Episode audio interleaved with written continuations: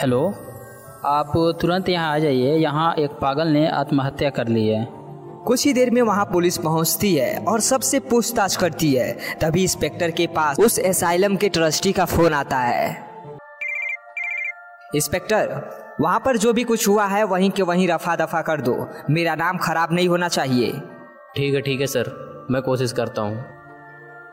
देखो, ऐसा है कि तुम्हारे एसाइलम का केस है, तुम लोग ही जानो इसका क्या करना है, और ऐसी छोटी छोटी बातों में पुलिस को परेशान मत किया करो, हमें और भी कई जरूरी काम होते हैं। अगले कुछ दिनों में पागलखाना पूरी खाली हो जाता है। पागलखाना पहले से कहीं ज़्यादा खौफनाक दिख रहा है। इन तीनों स्टाफ मेंबर को लेने के लिए एक गाड़ी आई है। ये लोग उस गाड़ी में बैठकर वहाँ से निकल जाते हैं।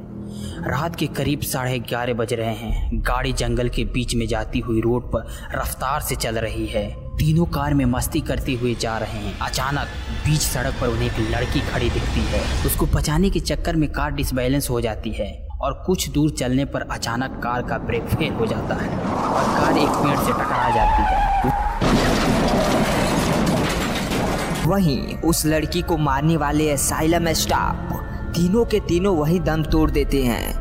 एसाइलम की बिल्डिंग मई सुनसान कड़ी और भी ज्यादा खौफनाक दिख रही है। सूखे पत्ते एसाइलम कंपाउंड में फैले हैं और खौफ अपने पांव पसारे जा रही है। अब यहाँ मौतों का सिलसिला शुरू हो चुका है। जो भी एसाइलम में जाता है वो जिंदा नहीं बचता है, या कहूँ कि यूं जिंदा बाहर ही नहीं आता है। इसीलिए ट्रस्टी भी उस पागल खाने की बिल्डिंग को वैसे ही छोड़ देते हैं और धीरे धीरे उस पागल खाने के किस्से मशहूर हो जाते हैं। कुछ सालों बाद ट्रस्टी फैसला करता है कि उस पागल खाने को बेच देना ही सही रहेगा। इसीलिए आज वो एसाइलम की नीलामी हो रही है, जिसमें पार्टिसिपेट करने के लिए कुछ लोग इकट्ठा हुए हैं। नीलामी चल रही है।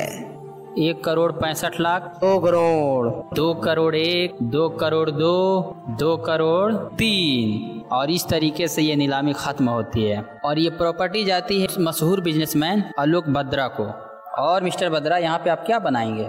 मैं यहाँ पे अपना फार्म हाउस बनाऊंगा। और इसी तरह यह प्रॉपर्टी आलोक बत्रा को मिल जाती है। क्या इसके बाद से वहाँ पर मौतों पर काबू पाया गया या नहीं, जानेंगे अगले पार्ट में।